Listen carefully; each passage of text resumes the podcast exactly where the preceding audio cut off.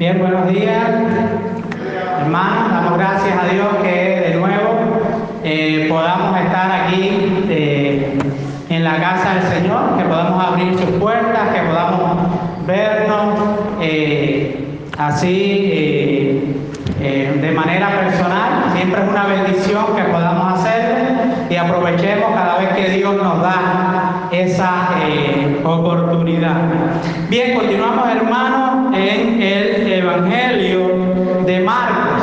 ¿Recuerdan? Marcos capítulo 3. Llegamos en esta ocasión. Espero que se lo estén leyendo en su casa para que puedan aprovechar más lo que Dios quiere decir en, en su palabra.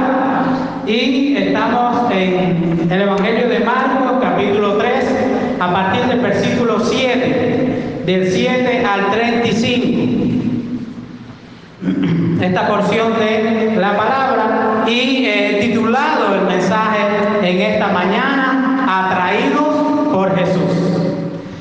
Marcos 3, 7. Eh, Dice así la palabra del Señor. Mas Jesús se retiró al mar con sus discípulos y le siguió gran multitud de Galilea y de Judea, de Jerusalén, de Idumia, del otro lado del Jordán y de los alrededores de Tiro y de Sidón. Oyendo cuán grandes cosas hacía, grandes multitudes vinieron a él.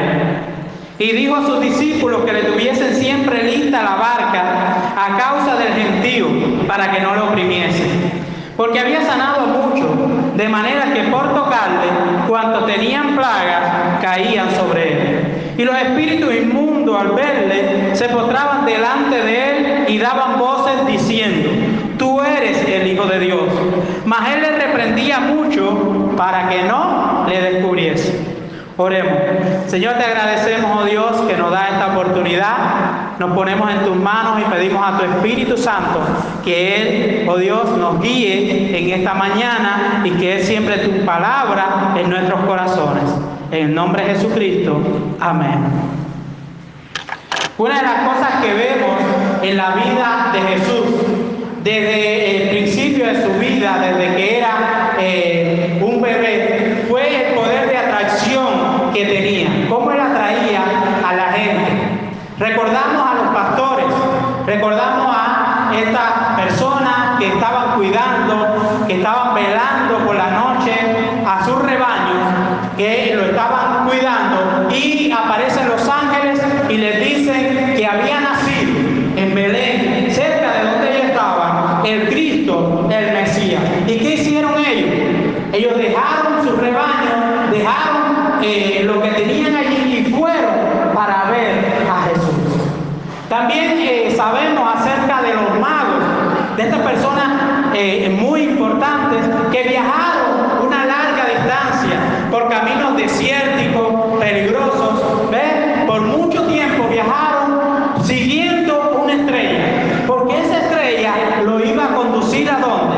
¿A quién? Lo iba a conducir a Jesús. Y anduvieron mucho tiempo para llegar allí y adorar a el niño Jesús. A través del el ministerio de Jesús vemos cómo miles de personas le seguían. Cómo muchas personas dejaban eh, muchas cosas y venían y recorrían larga distancia para seguirle. En muchos, o sea, todos no venían buscando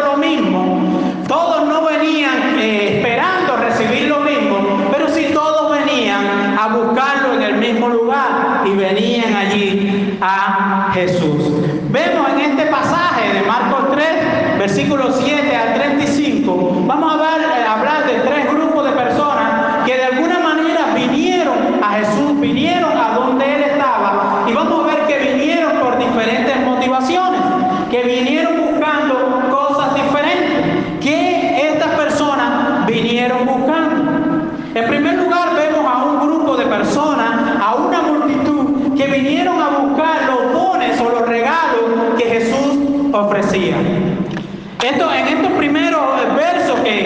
Eh, que, leímos ahí, a partir del verso 7, vemos a esta multitud. Vemos cómo Jesús se retira al mar después de aquella experiencia en la sinagoga, donde él sana a este hombre un sábado, a este hombre que tenía la mano seca, y cómo los líderes religiosos eh, empiezan a urdir ya, a prepararse, cómo eh, destruir a Jesús. Y Jesús hace así, se retira al mar discípulos. Pero nos dice la palabra que una gran multitud le siguió de diferentes lugares. Vinieron de muchas partes siguiendo a Jesús. Y termina diciendo el versículo 8 la razón por la cual estas personas venían siguiendo a Jesús. Dice al final del verso 8, oyendo cuán grandes cosas hacía, grandes multitudes vinieron a él. O sea, estas personas habían oído acerca de los milagros que Jesús había hecho. Jesús había sanado a muchas personas. Jesús había eh, sacado muchos demonios. Y, y estas personas oían cómo Jesús hacía esto. La fama de él se había extendido. Y por causa de esto, todas estas personas venían buscando a Jesús. Muchos enfermos venían. Y dice la palabra que lo que tenían de enfermedades se abalanzaban sobre, sobre Jesucristo, se abalanzaban sobre Él y caían sobre Él. Y también los endemoniados, las personas que tenían demonios, espíritus inmundos, caían a los pies de Cristo. Fue de tal manera todo aquello que Jesús le dijo a los discípulos, ténganme lista una barca, no vaya a ser que me opriman. Es una de esas pocas ocasiones que vemos a Jesús ahí eh, un poco que preocupado por su integridad física.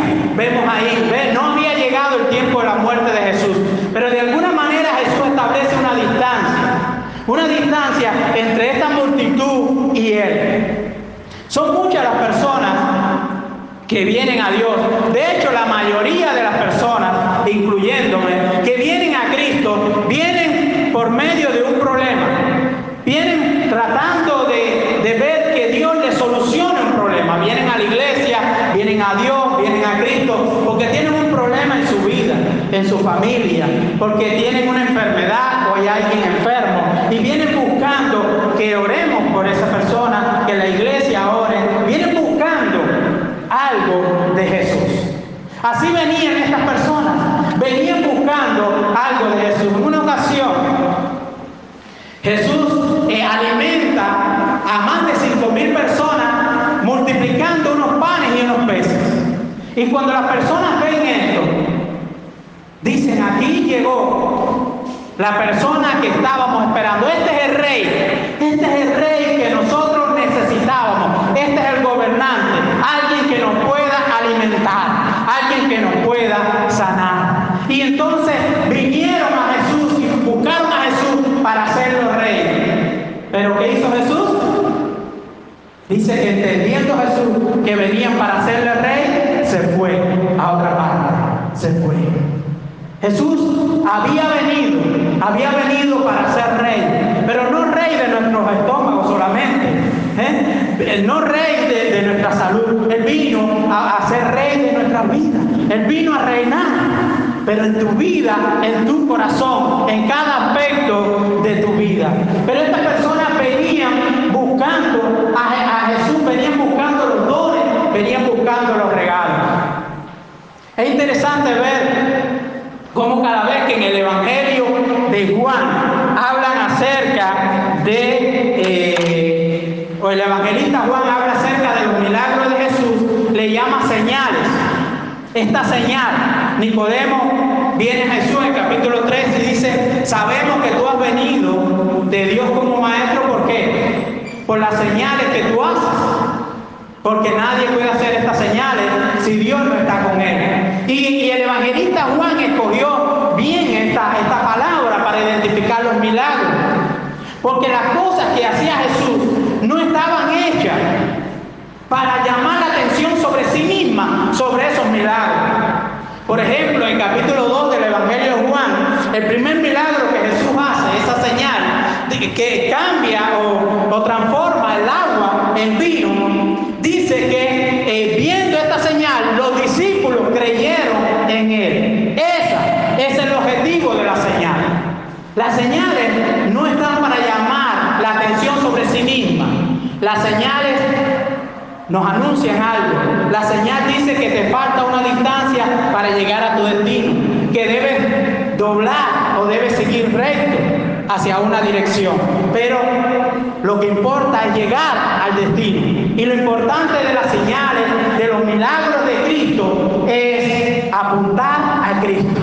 Es Cristo el importante. Es a Él a quien debemos de buscar. A través de todo los tiempos las personas han buscado a Cristo por diferentes eh, motivos.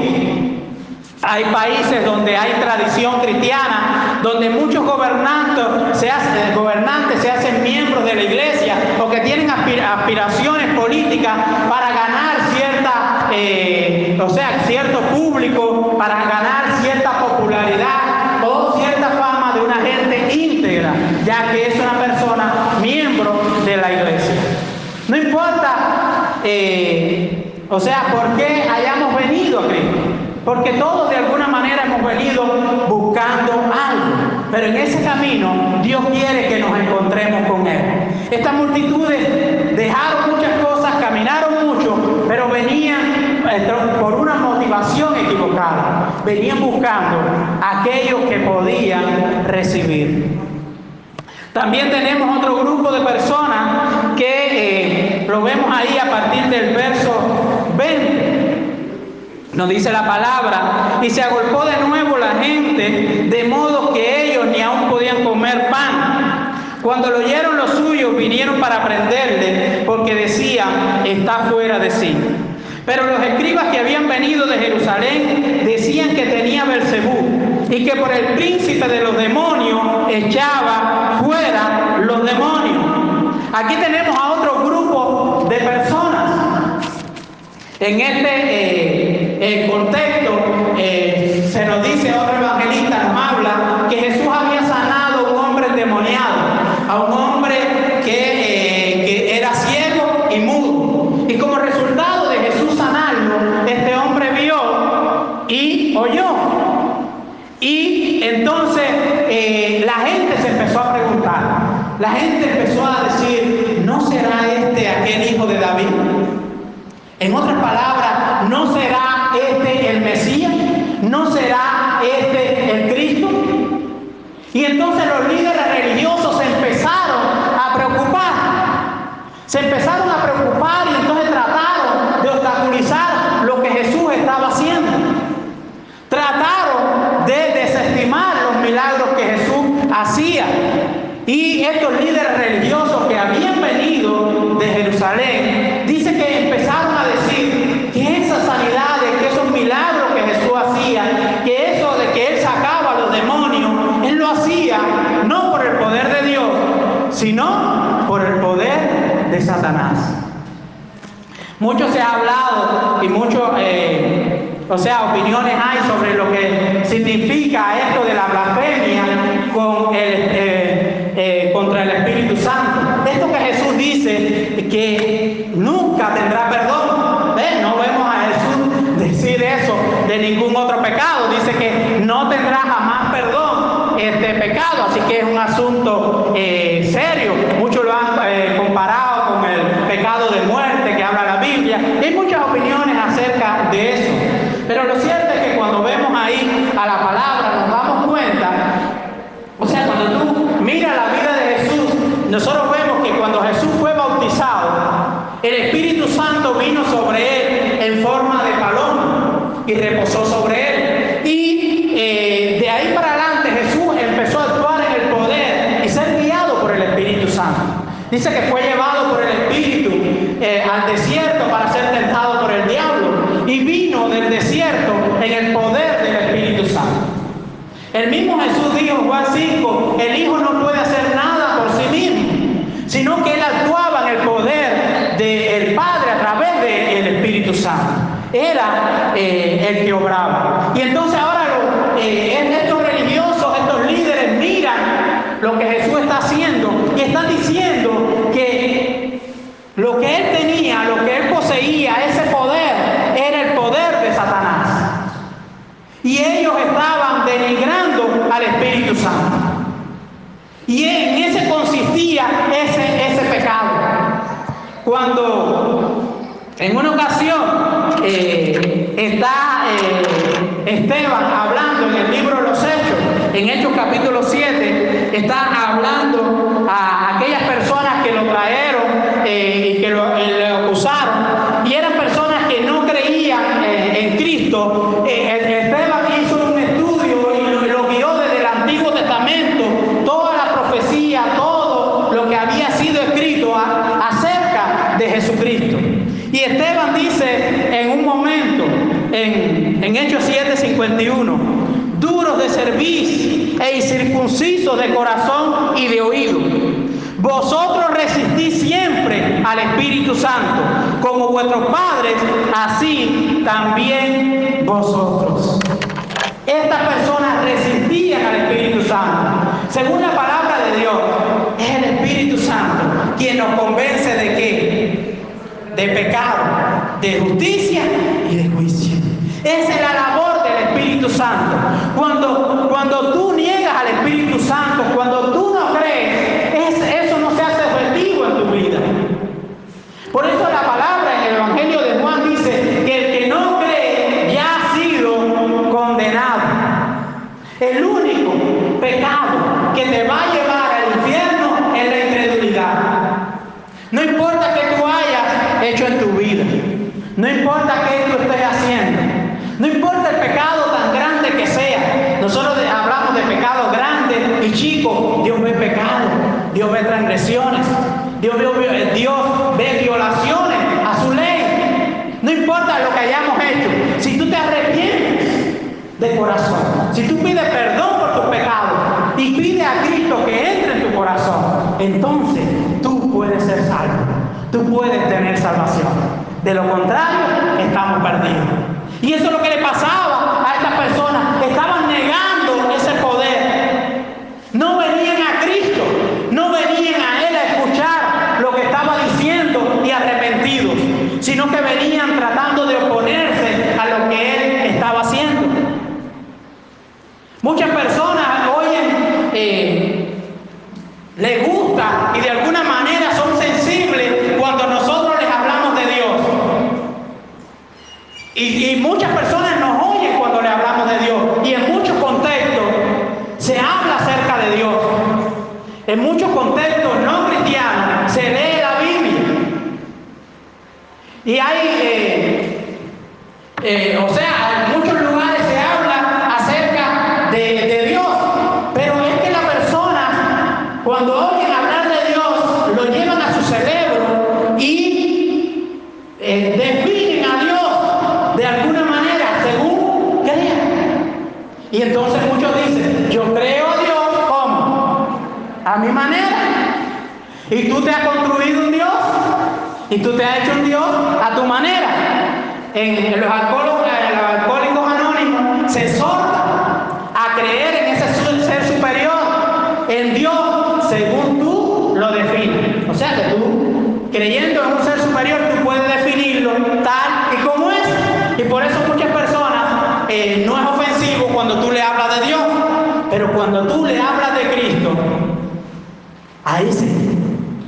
Muchas personas oyen hablar de Dios, pero cuando tú le hablas de Cristo, porque tú la persona habla de Dios y el musulmán dice, eh, mi Dios es Alá.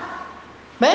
Y entonces un, un hindú oye hablar de Dios y lo define a su manera. ¿Ves? Pero cuando tú hablas, oyes hablar de Cristo, cuando tú hablas de Cristo, tienes que hablar de la cruz. Y cuando tú hablas de la cruz, tienes que decir el motivo que llevó a Jesús a la cruz. Y en esta sociedad que estamos viviendo, contemporánea, existe el principio y la creencia en, nue- en nuestra familia, en todo, de que el ser humano es de naturaleza buena, bondadoso, que en el ser humano hay bondad. Entonces,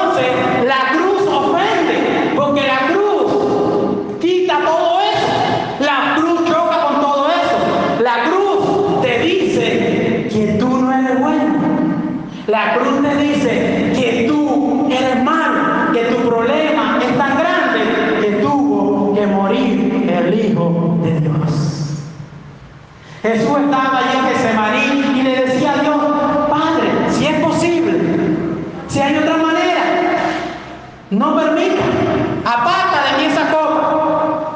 Pero no se haga mi voluntad, sino la tuya. No había otra manera. El problema del ser humano era tan grande que tuvo que haber una cruz.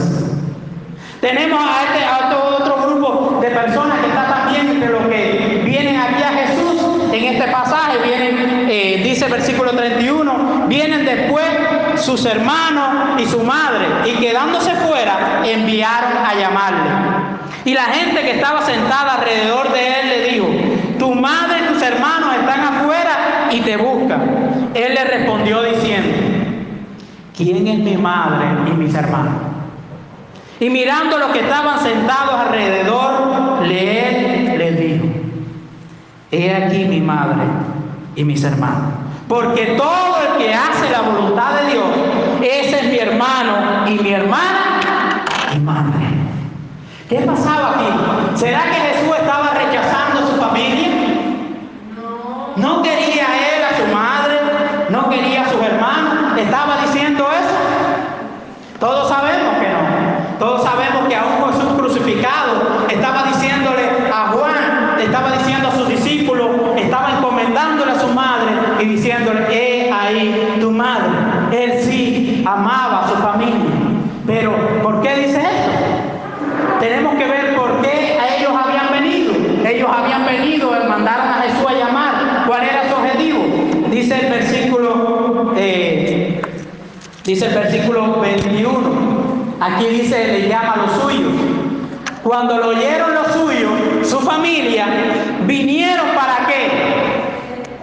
Para porque decían, está fuera de sí. La familia había venido a impedir que Jesús siguiera haciendo lo que estaba haciendo. Y vinieron allí a, a- a- a oponerse. La familia veía cómo Jesús se enfrentaba a los líderes religiosos, cómo Jesús rompía las tradiciones de los rabinos, cómo Jesús sanaba un sábado, cómo Jesús se enfrentaba a estas personas, cómo Jesús apenas comía, apenas dormía, rodeado siempre de una multitud que lo oprimía y ellos se preocuparon. Y ellos vinieron a, a sacar a Jesús de todo aquello. Le preocupaba su integridad física, su integridad emocional. Decía, está fuera de sí. Pero también estaban preocupados por ella. Por, por- por la influencia o, o las consecuencias que podía traer eso a su vida. Todos sabemos el Evangelio de Juan cuando Jesús sanó al ciego de nacimiento, ¿recuerdan? que enseguida se preocuparon porque lo había sanado un sábado, los líderes religiosos como siempre, preocupados por la tradición, vienen y le preguntan el que- y le dicen, oye, el que te sanó es pecador, y este hombre que le dice, ¿eh? Bueno, si es pecador no lo sé, no lo sé. La mayoría de los que estamos aquí pudieran decir lo mismo, yo no sé, no sé de teología, yo no sé explicar la Trinidad, yo no he ido a ningún seminario, ni la justificación, ni la santificación, ni ninguna palabra de eso. Pero este ciego dijo, si es pecador no lo sé, una cosa sé, sabía, yo era ciego y ahora veo. Yo era ciego, ahora veo. Ahora van a la familia y les preguntan a los padres, oye, ¿qué es lo que pasa aquí? Y ellos le dicen, bueno, que nuestro hijo es nuestro hijo, que nació ciego, eh, es verdad, pero quién lo haya sanado o cómo está así, no lo sabemos. Y la palabra dice que ellos tenían miedo de los judíos porque habían acordado que cualquiera que hablara del bien de Jesús lo iban a expulsar de la sinagoga. Y lo mismo, y lo mismo podían tener esta preocupación la familia eh, de Jesús. Lo cierto es que este grupo de personas estaba preocupado por eh, Jesús y venían tratando de impedir que siguiera. Y en tercer eh, lugar, eh, mi hermano, tenemos a, a partir del versículo eh, 13, venimos co- cómo este gru- eh, esta- estas personas que son sus discípulos vienen atraídos por Jesús para establecer una relación por él- con Él. Jesús los llama para establecer una relación con Él. Dice el versículo 13, después subió al monte y llamó así a los que Él quiso y vinieron a Él. y estableció a doce para que estuviesen, qué tremendo este versículo, para que estuviesen con él y para enviarlos a predicar y que tuviesen autoridad para sanar enfermedades y para echar fuera demonios. Aquí tenemos otro grupo de personas. Dice eh, la palabra en el Evangelio de Lucas que Jesús pasó la noche orando a Dios. Y entonces eh, viene y llama, dice, hacia él a los que él quiso. En otro evangelio dice que los llamó apóstoles, los llama hacia él. Estas personas vienen a Jesús en respuesta a un llamado que él le está haciendo. Él los llama y, eh, y dice que vinieron a él. Él los llama, vinieron a él y dice que estableció doce ¿Para qué? Para que estuviesen con Él y para enviarlos a predicar. Estableció a estas personas para que estuviesen con Él. Jesús los llamó para que establecieran una relación con Él. Ese es el llamado que hace Cristo hoy. Antes de Él dar la, gran comisión, antes de Él decir, y Él dijo, venid. No podemos ir sin haber venido. Para estar capacitados para ir, tenemos que antes haber venido a Cristo. Para antes de tú ir a las personas y hablarle del amor de Dios, tú tienes que estar lleno de ese amor. Venimos a Cristo y nos relacionamos con Él para satisfacer esas necesidades que nosotros tenemos, esas necesidades de amor, de aceptación útiles. Solamente Cristo lo puede hacer. Solamente Él nos puede llenar de tal manera que cuando salgamos al mundo, cuando vayamos al mundo, no tengamos necesidad de que las personas hablen bien de lo que nosotros estamos haciendo. Podemos aceptar la crítica y todo eso. ¿Por qué? Porque sabemos que Dios nos acepta tal y como nosotros somos. Porque cuando Él dice para que estuviesen con Él, está hablando de identidad. Cuando los discípulos en el libro de los Hechos estaban predicando la palabra de Dios y no había quien lo, frenara, dice que aquellas las personas a su alrededor los miraban y dice que le reconocían, ¿qué cosa? Que habían estado con Jesús. Le reconocían que habían estado con Jesús. Cuando tú has estado con Jesús, la gente lo va a saber. Lo que te capacita a ti para vivir la vida cristiana, para servir al Señor, no es haber estado en la iglesia. No es haber estado en un seminario. No es haber estado con el pastor. Lo que te capacita a ti para ir, para servir al Señor, es haber estado con Jesús. Es pasar tiempo con Él. Eso es lo que te va a llenar. Eso es lo que se te va a satisfacer. Haber estado con Jesús de tal manera que si en un momento de debilidad hacemos como Pedro, si en un momento de persecución somos tentados en lugar de Pedro y decir, no, yo no conozco a Cristo. Yo no me relaciono con Él. Cuando, aunque Pedro lo dijo, la gente le decía, tú tú sí has estado con Cristo. Se te conoce por la manera que tú hablas, por la forma que tú has estado con Cristo, aunque lo niegues. Eso es lo positivo que vemos ahí en esa negación de Cristo. Mi hermano, mi amigo, no importa lo que tú hayas venido. No importa ni por qué tú hayas venido. De hecho, tú y yo no podemos ser movidos nunca por la motivación correcta. Muchos hemos venido en esta mañana aquí porque es la costumbre y lo hemos separado en el horario y el domingo de tal hora a tal hora yo voy a la iglesia. Y nos bajamos por eso y lo luchamos, porque yo tengo la costumbre de ir a la iglesia. ¿Ven? Muchos han venido aquí porque alguien lo invitó y, y, entonces vengo para, para que la persona no me siga diciendo y vengo. O para que me vean otros aquí y después no vayan a mi preguntarme por qué no vine. O porque me siento bien allí con, con las personas. O porque me encantan los cánticos. O por ponerme una ropa que no me pongo yendo a otro lugar. Muchas personas en, en medio de la COVID y de eso decían, estoy loco porque habla el templo. Pero a lo mejor es una manera de decir, estoy loco de salir de la casa. ¿No? ¿No es así? Estoy loco por, por no seguir con la misma ropita que tengo puesta aquí todos los días, de ponerme una ropa elegante y que me vean. ¿Ves? No importa por lo que tú hayas venido, a lo mejor estás enfermo, tienes un familiar enfermo, o te preocupa tu vida, o otros han venido detrás de una muchacha, ¿eh? De la iglesia, o un muchacho, han venido, ¿ves? No importa a lo que tú hayas venido, ¿ves? Aquí tenemos a, a la familia de Jesús vinieron a tratar de impedir que Jesús siguiera.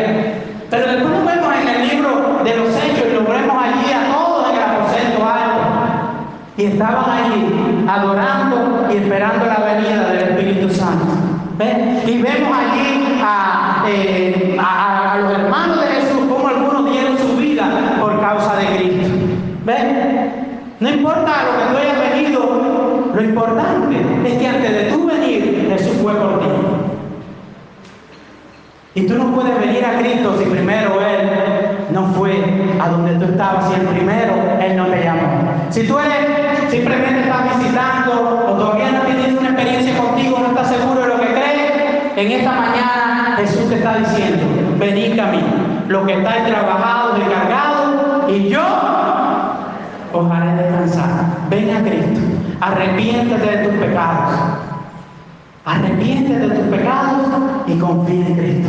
Entrega tu corazón a Cristo. Si tú ya eres un cristiano, ven y quieres y sientes que Dios te llama a servir, Él te está llamando para que pases tiempo con Él. Para que no dejes de, para que dejes de buscar en tu familia, en la gente que te rodea, para que dejes de mendigar amor. Es que no me ama. Es que mi esposo no me eh, no se preocupa por mí. Eh, yo le hago una buena comida y no.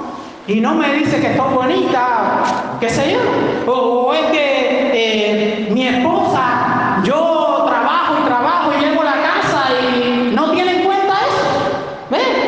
O es que nadie me mira, nadie me ve, nadie me acepta como eso. Si tú estás pensando en eso, solamente Cristo, solamente Dios te acepta tal y como tú eres. Y así, no importa cómo estás, Cristo dice, ven a mí, ven a mí, llena tu tanque, llena tu tanque y así puedes ir al mundo. Al mundo, llénate del amor de Dios y así puedes hablar, ir al mundo, hablar del amor de Dios. Que Dios les bendiga.